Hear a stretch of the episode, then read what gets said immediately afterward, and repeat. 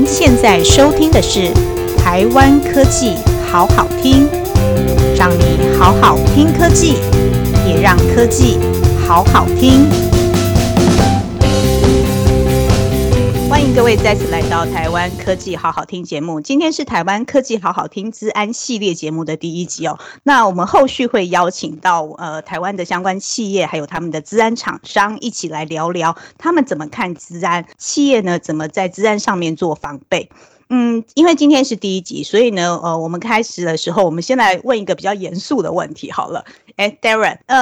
我不知道你的电脑有没有中过毒哦，你是怎么解决的？你是跟我一样直接把电脑丢掉呢，还是说你遇到的状况是遇到钓鱼邮件吗，还是什么？我电脑中毒就丢掉，你有点夸张了哦。啊，这样子。对啊对啊，不过电脑中毒一定是有过的啊，不过以前我们大家都是用防毒软体嘛，什么趋势科技啊、赛门捷克去扫毒嘛。那刚讲钓鱼邮件当然也是一种，我们其实也常遇到。你现在上班其实很难不遇到钓鱼邮件，大家就没事就有什么国外的订单来，我明明就不在做国外生意，怎么有国外的订单？所以这个常常发生到的事情。不过，我从我们在念书的时代，2000年前后，那以前都要做防毒这件事情，很多病毒进来把你的电脑弄坏了。那到现在其实很多是在做社交工程，比较新的一些资安攻防的，就是它的目的其实不只是破坏你的电脑，它目的其实是为了从这些资安攻击中获利。那所以手法就变越来越多，其实这些东西其实日新月异的情况底下，台湾的资安产业也因为这样也越来越蓬勃发展。那这几年资安及国安的这样的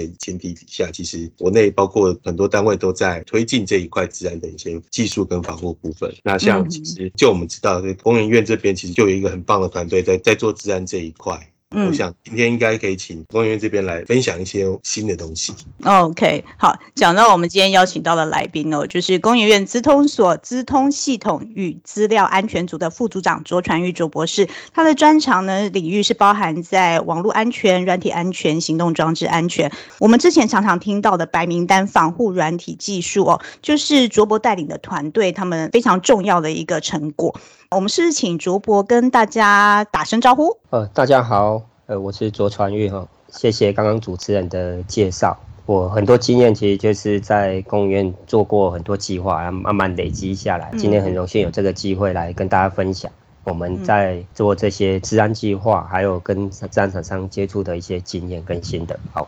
好，谢谢卓博。我想了解一下，因为其实现在资安这件事情，其实很多企业越来越重视了。资安它应该也有一个演进的过程。我们现在常看到的资安的攻击的方式，大概有哪一些？它的对象是不是有一些不一样？好，这个因为主持人一开始其实有提到大家有没有中毒的经验哦。那其实资安攻击呢，大概就我自己把它分成两个阶段哦。前一个阶段呢，就是比较随机的，就是刚刚在讲中毒啦，那病毒的种类有时候是木马啊，有时候是真的是破坏性的，把你某些系统把它改掉，让你电脑不能用啊，也有些它只是潜伏，然后就到网络上去感染其他电脑，想要做比较大规模的破坏。那早期的这些攻击呢，都是有人去发展出叫病毒的程式，透过 email、透过社交工程或透过 USB， 就让不小心植入了你的电脑，那做成破坏。那近期大家比较会常听到，不是那么多在讲防毒而已哦，就很多就有什么弱点啊，再会讲到社交工程，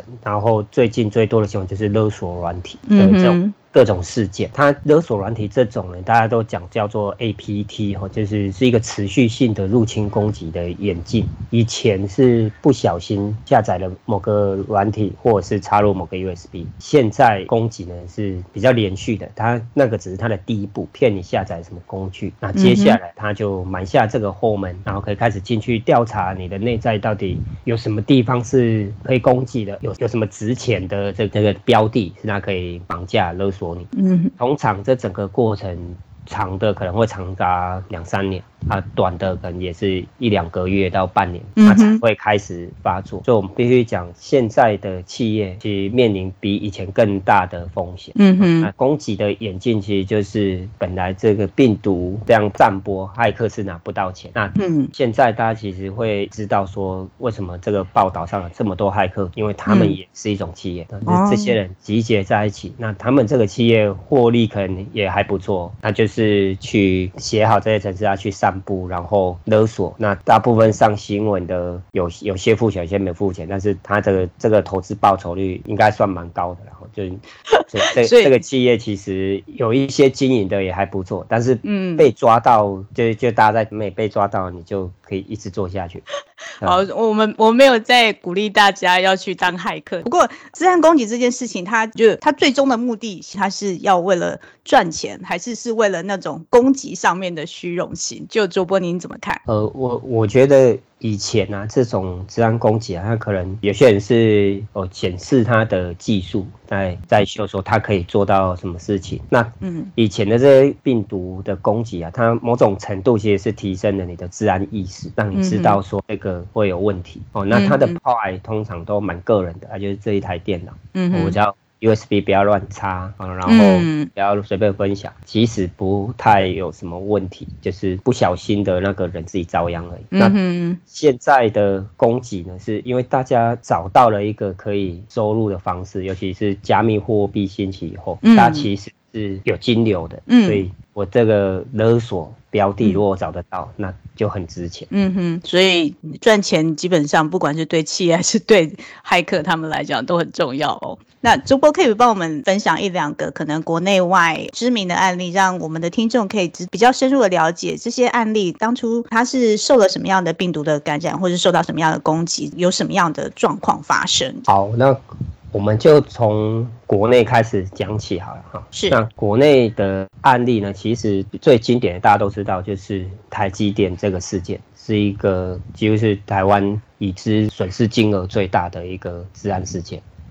就台积电不用付赎金，他就付出这么高的代价。那他给我们的启示呢，是做说一个这样跨国企业，他投入这么多资源去做，他还是有可能因为一个小的环节一不注意，就造成很大的这些损害。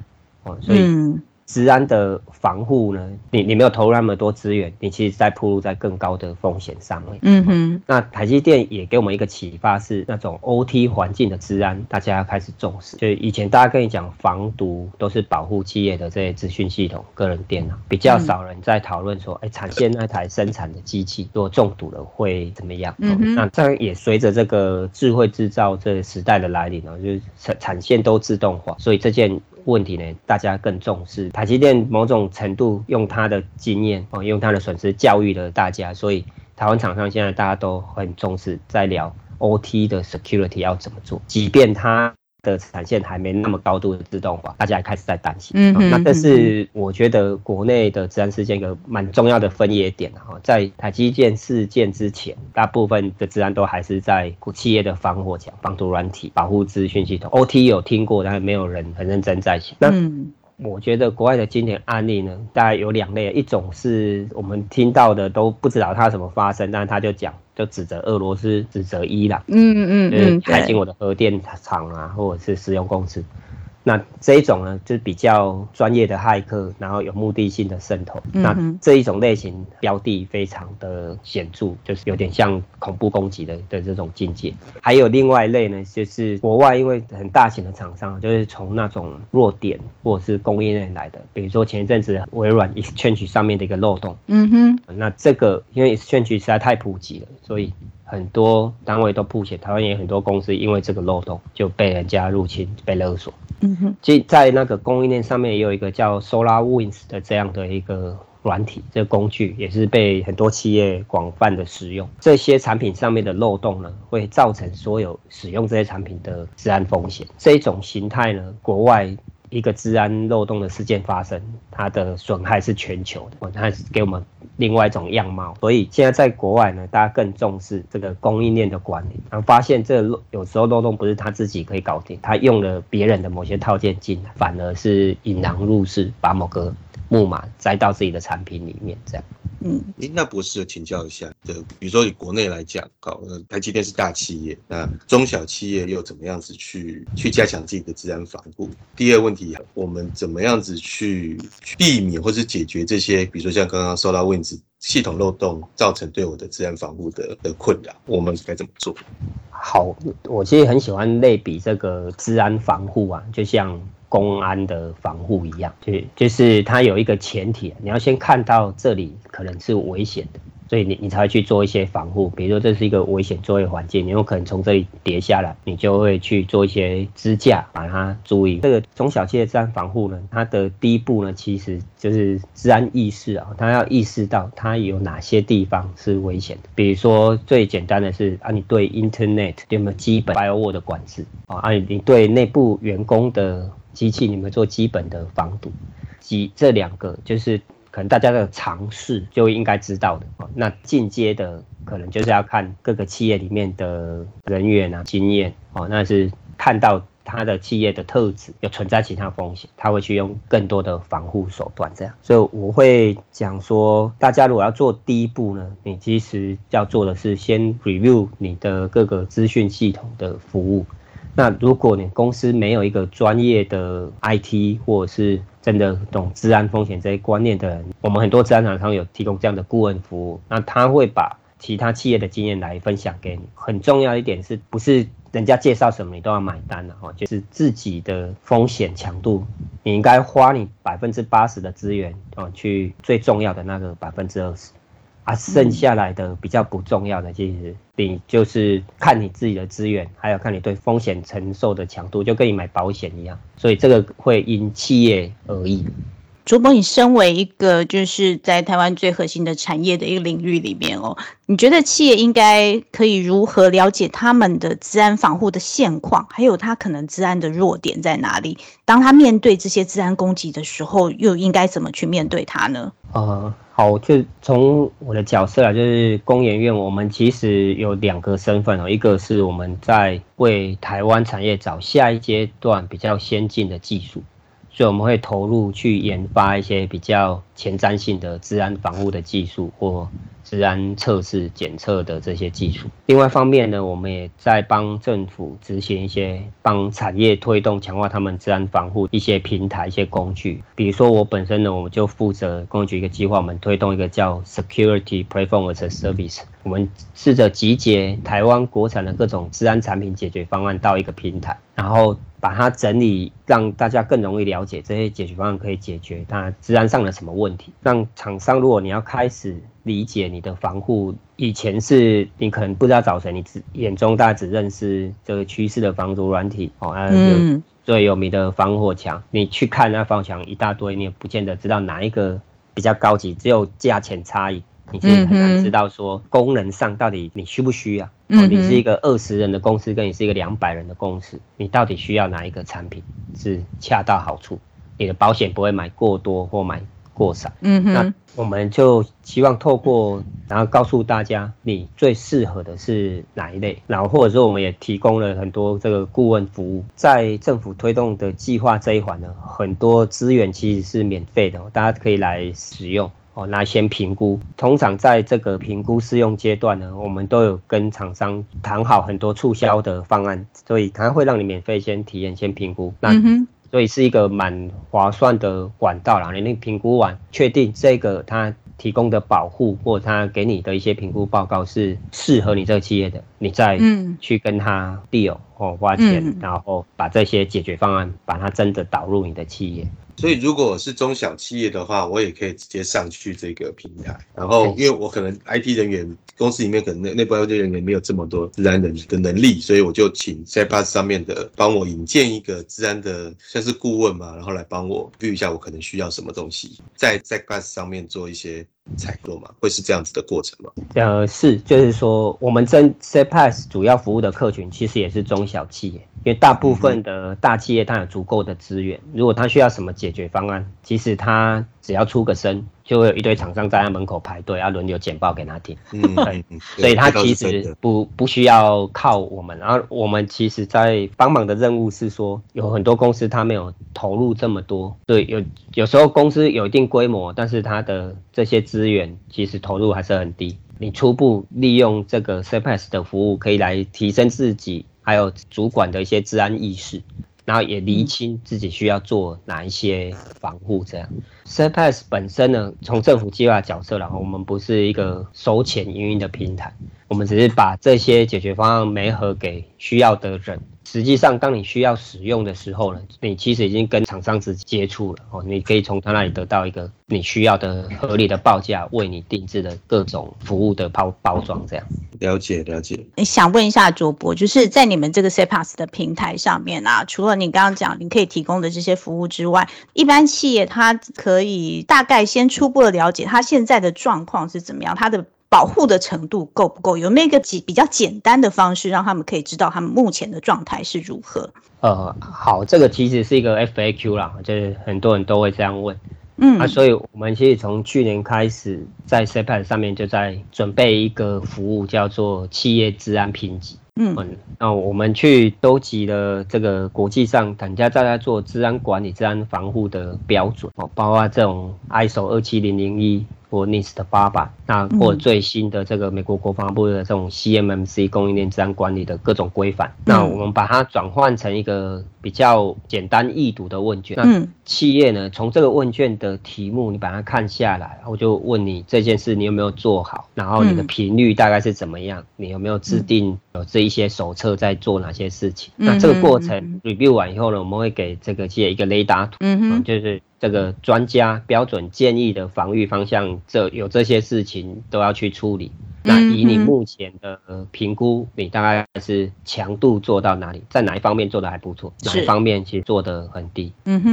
其实这个企业要追求呢，不是每一个方面都100分，而是看自己企业的属性。我在哪一方面风险比较高，那我那边就要高一点。那我们这个机制呢，就希望做到说，我们会去广邀所有的厂商上来评估，然后最后当你评完之后，你会知道说，跟我类似的同业，他们在各个面向大概做到哪里，那我现在做到哪里，哪一区我是比较落后的，哪一区我是比较超前的，这个给厂商做一个比较的评估啦。那治安其实有一个特色啦，就是说，第一个，大家如果你做过基本门槛以后，就是你已经带给骇客一个难度，他至少要能够突破你基本的防护，才会开始造成破坏。所以它某种程度呢，是那种就50步笑100步，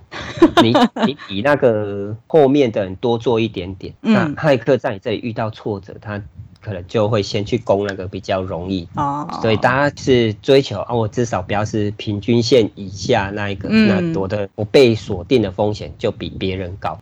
就感觉很像企业健康检查，你的治安这一块健康状况如何，然后你是不是在红线以下，就感觉有点像这样子，是吗？是。然后它这个健康强度呢，就不是一个绝对值的指标了啊。比如大家都做到60分，你现在做到70分，你觉得你还不错，但是过了2个月，大家都做到80分，你还在70分，你就不及格了。对，就是你就会变成，骇客打别人都觉得比较难，你比较简单。所以它其实是一个持续改进的过程。我们希望整个产业是这样良性互动。那大家都提升到一个程度以后，这个骇客要来打，发现台湾的厂商都很难打，那就得转向，就会去找其他标的，因为在台湾不管怎么打，过了1个月就被发现，就被踢出来。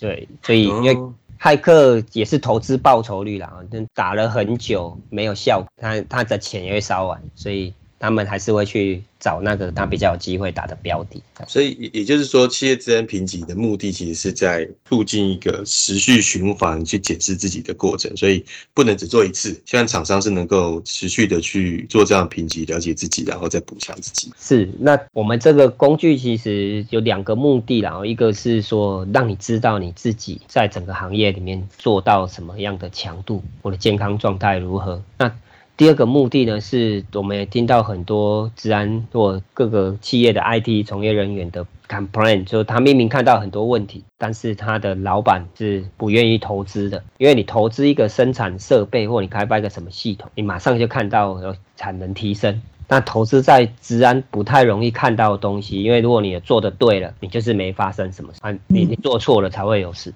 对，既然你做的对，而且都没发生什么事，你跟他说，现在今年要再编个200万，要再买什么？主管其实不是钱的问题，他每年赚很多个亿，但是他不觉得这200万值得花。但是评级给他一个角度啦，这个花下去，这个分数就提升了5分，那我们跟同业比，我们就再更领先了一点。那我们希望它是一个可以拿来除了评估之外，你也可以去教育你的老板，告诉他我们其实哪方面尚待强化啊，你的投资是有效果的。我们刚刚前面聊了那么多，现在已经在疫情之下了，其实我们现在大家3个人，我们分别在3个不同的地方，企业在面对这样子的疫情的转变，治安的部署上面是不是也要有一些不一样？对，在疫情下其实最大特色就是大家远端工作嘛。以前在一个工作的场合啊，你进门其实是有警卫的啊，你要刷卡。那办公室有些可能说还有摄影机，就是有保护大家的安全，同时也知道就是在上面有做什么不好的事情，你偷看公司的什么资料，把什么东西带走，其实摄影机都有拍下来。这是一个被好好管理的环境，所以老板很放心。那员工在这里是会认真做他的事情，但是当你在家你就管不到了，就是。你用家里的系统，我家里就会买最便宜的一些设备啦。那可能没有什么防火墙的能力，都是预设账号密码，说明我每天上网都被监控了。那你登入公司系统的时候，你很多资讯可能就流出去。那这些传统如果都在公司内部是不会发生的，所以我们会看到疫情之下有一些服务特别的流行啊，就第一个像远端桌面这种服务，这类型。他就说我不想把企业内的网络开放到 Internet， 所以干脆我准备一个跳板机，那你就进来透过这跳板继续存取内部的系统。那这整个过程最大的风险就会出现在这个跳板机，还有登入的时候，你登入的账号密码有没有可能被盗，有没有可能真正进来的人不是我的员工。这个信任关系其实是被打断的。所以在疫情之下呢，有2个趋势，一个呢是企业呢有一些服务呢其实没办法 afford 这么多人到外面点回来上班，所以他开始去考虑说我采用云服务的架构，一种是把我的系统移到云，或者是我直接改成订阅云上面的服务来做我企业员工作业的平台，所以云服务是很快速成长。那我就把治安的管理议题都交给云的服务供应商，那自然就会帮我身份认证、多因子认证或各种装置绑定的认证。那这件事情会跳出企业的 IT 的责任范围，就让云服务商来保证。另外一个角度就是还是需要有人就是跳板进来，真的这样远端作业，所以企业开始投入要做很多所谓 VPN 的建制啦，还有这些 user 从外部登入，我一定要有 multi-factor 的 authentication， 要有多因子认证，确定这个是本人啊，然后我要管制什么身份的人只能做什么。这样的解决方案在疫情期间呢就会越来越多。那但是它带来的困扰是这样，就是第一个解决方案是琳琅满目，企业还是一样，它不晓得哪个适合它。那第二个，你买一个功能非常强大的工具呢，但是比如说你有2000个员工，那其中要200个要连进来好了，那你有没有办法为这200个都写一个独立的安全性的规则，说它只能做什么做什么？这个管理上其实是很复杂的啊。大部分的情况都是反正进来就整个开放给你。这个就取决企业自己的管理能量。你如果有够强大的团队，你可以把每个规则定得很细，买够好的设备。如果没有，就是做比较基础的，只是让大家介入到内网来做事。那我觉得治安防护，大家只要明白自己暴露到什么风险，很多状况不一定要导入什么解决方案啊，就是我有个主管在后台看一下，也可以达到管理的效果，不见得一定说我一定要买最先进的设备来做事这样。所以看起来治安不只是对基础设备或是系统的强，而是更在乎的其实更多是整个制度或者是一些治安意识，一些管理机制的提升，应该是这样子。对，也许你看以那个资料的管理而言，你只要企业有所谓的什么密件、极机密这样资料的保护，那你再加一个法律规范它。如果你把我们的机密文件不管用什么方式暴露出去，你有可能会被免职，你的绩效可能会被打得很差。这个在我的规章里就这样写，这样大家就会很重视、很小心的处理这些文件。那这某种程度已经达到了效果。另外一种就是说，我什么东西都要导入一个自动加密的系统啊，都要带一个 key 解密才能看。你可以导入这个机制，你也可以都不导，我只是法的规范啊。那这个其实跟民族性也有关啊，在欧美这个法的效力都很强，大家会遵守，但是在亚洲国家可能大家还是会看，你法有没有哪一条没有 cover 到，我还是有可以做手脚的地方。所以资讯工具跟你的管理制度是相辅相成的，因为有一些恶意行为的活动它还没有什么好的工具可以解决，但是你的法规或是你要派一个警卫站在那里，这件事就解决，对，就没那么复杂。可是你要真的有一个工具自动化，它都给你一个天价，哦，这个系统很复杂，要把什么东西都串起来，这些还是一个挑战。所以大家还是看说你的风险啊，还有是你要解决这些问题，你是从法规上，还是多聘一个人，还是你真的要去开发一个什么系统来解决，都是因企业的规模跟它的需求会不一样。嗯。因为其实现在在疫情之下，其实很多企业他们正在思考要转型，可能会上云。那我想它的资安防护上面应该会更加的复杂。那企业除了我们前面讲的这些防护的方式之外，接下来您看到企业们可以去尝试的。好，首先第一个很直接的观念啊 ，Google 大概是去年就提出来了，叫做零信任的这样概念。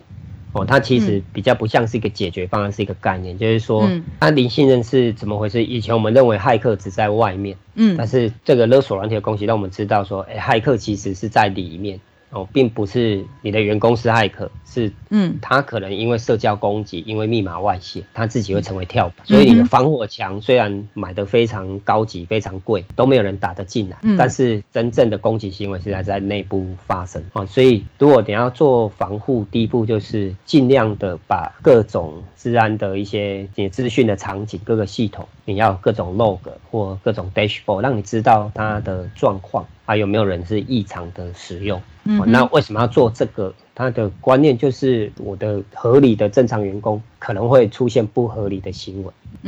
所以你不信任他，你要先看看做合理的行为是什么，那我能不能把他揪出来。再来就是说有没有技术可以直接去阻断它，所以第一步你先看到有这些不合理的行为，第二步当然是像这种多因子的身份认证，我或者是让你不要密码，每次你要登入，你要拿我发给你的一个 key， 或者是用手机，啊，就一定要用这个方式扫。所以，除非骇客实体偷到你的手机，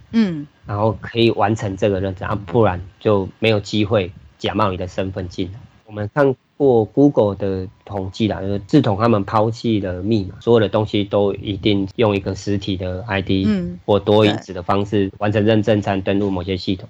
对，大幅的减少这种恶意攻击进到它的内部，就是密码外泄就突然就不见了。你被社交工程，你去打入别的密码没有关系，因为它都无法登录你的系统，你一定要实际拿到这个装置。那至于企业本身要做到什么程度，还是因企业而异。如果你基本的这个可视化都已经做完，你当然就会开始思考，那我可不可以更有效的做各种从源头主导。如果你基本的东西都还没做，你一直去思考怎么主导，但是你后面的这些规则啦，其实都不清楚你到底要挡什么，哪些东西要多因子认证，哪些东西不应该密码，这些你其实很难去做一个很详尽的规划啊。但是大基本的原则就是，你现在不会把你的攻击进入点分成往内跟往外，你会认为每一个点都有可能，你的主管、你的老板也有可能是无意识的，不是说他想要破坏这个公司，但是他不知道他已经被害了，资料已经外泄了，所以。你在做资安防护，你就会对每一个你相信的人，你给他权限的人，你都要去稽核他。那最都可以知道他正常行为是什么，他不应该在半夜3点进来登录，到底要干嘛？这个你就要注意啊。但是如果你预设相信他，反正他进来他是老板，我就认了啊。那这样你的防御就会破口，可能就出现在那里。可视化都做到，你掌握。企业所有的这些状况啊，其实你在做的这个零信任机制啊，它某种程度呢，就叫做我们现在在推广的观念，叫做白名单的防护，就是你会知道这个企业内部所有正常应该有的行为，只有什么系统可以连什么系统，只有什么程式在什么情况下可以被执行。我认为这个资安防护，因为从管理的角度，你会一直追求这种白名单的境界，就是。我如果有办法把这个规则定下来，我就希望不应该有任何人可以违背这个规则啊，我就会相信这个系统都在我的控制之下。所以所谓的零信任，你要做到极致，其实你要先得积出白名单这个观念，你要知道哪一些是可以信任，哪些是不能信任。那个边界在哪里？你的规则很清楚的定下边界。企业治理的最终点都是正面表列，说哪一些可以做，这样你才能达到真正的安全。只要超出这个范围，你的 IT 就应该收到警告啊，更高的层级也会被警告说，有这个异常事件，大家要去看一下啊，然后回头修正你这个白名单管制的入口或工具。那这也是我们一直在推广说，大家应该要落实白名单的机制，在你的企业管理，在你每个端点的防护，在各个阶段你都可以这样想啊。至于真正的做法要导什么解决方案，就还是因企业的需求会不太一样。依照卓博这样分享，就不管是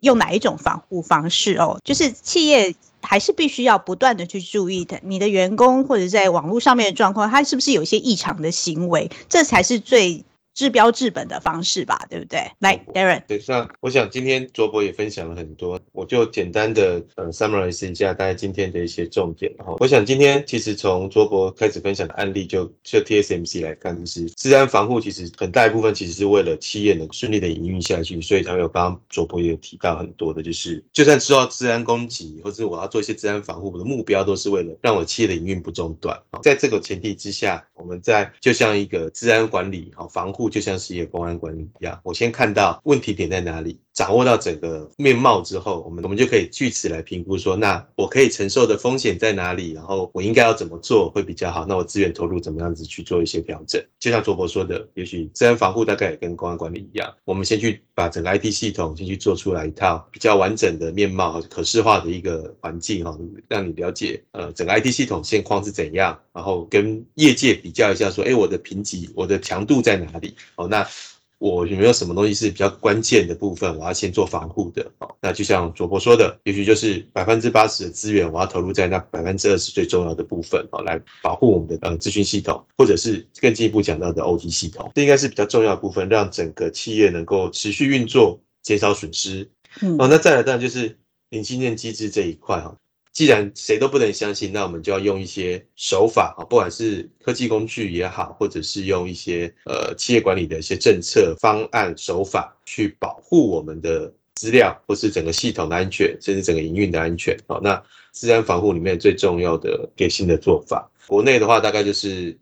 经济部或是政府单位其实很重视这个治安的部分，所以SecPaaS 能够提供已经由供应院来协助会诊的蛮多的一些厂商跟solution。 那我想各界企业，不管大企业、小企业、中企业，其实大家都对治安都有需求。那我想上 SecPaaS 去多了解一些帮助自己怎样做治安防护的产品或者一些 solution， 我想对于整个企业的治安的提升是一定有帮助的。好，谢谢 Darren。 那我们也谢谢今天卓传育卓博士跟我们分享这么多有关于企业怎么面对骇客攻击，他所需要的一些应用之道哦。希望各位呢能够持续锁定台湾科技好好听节目，我们下次见，拜拜。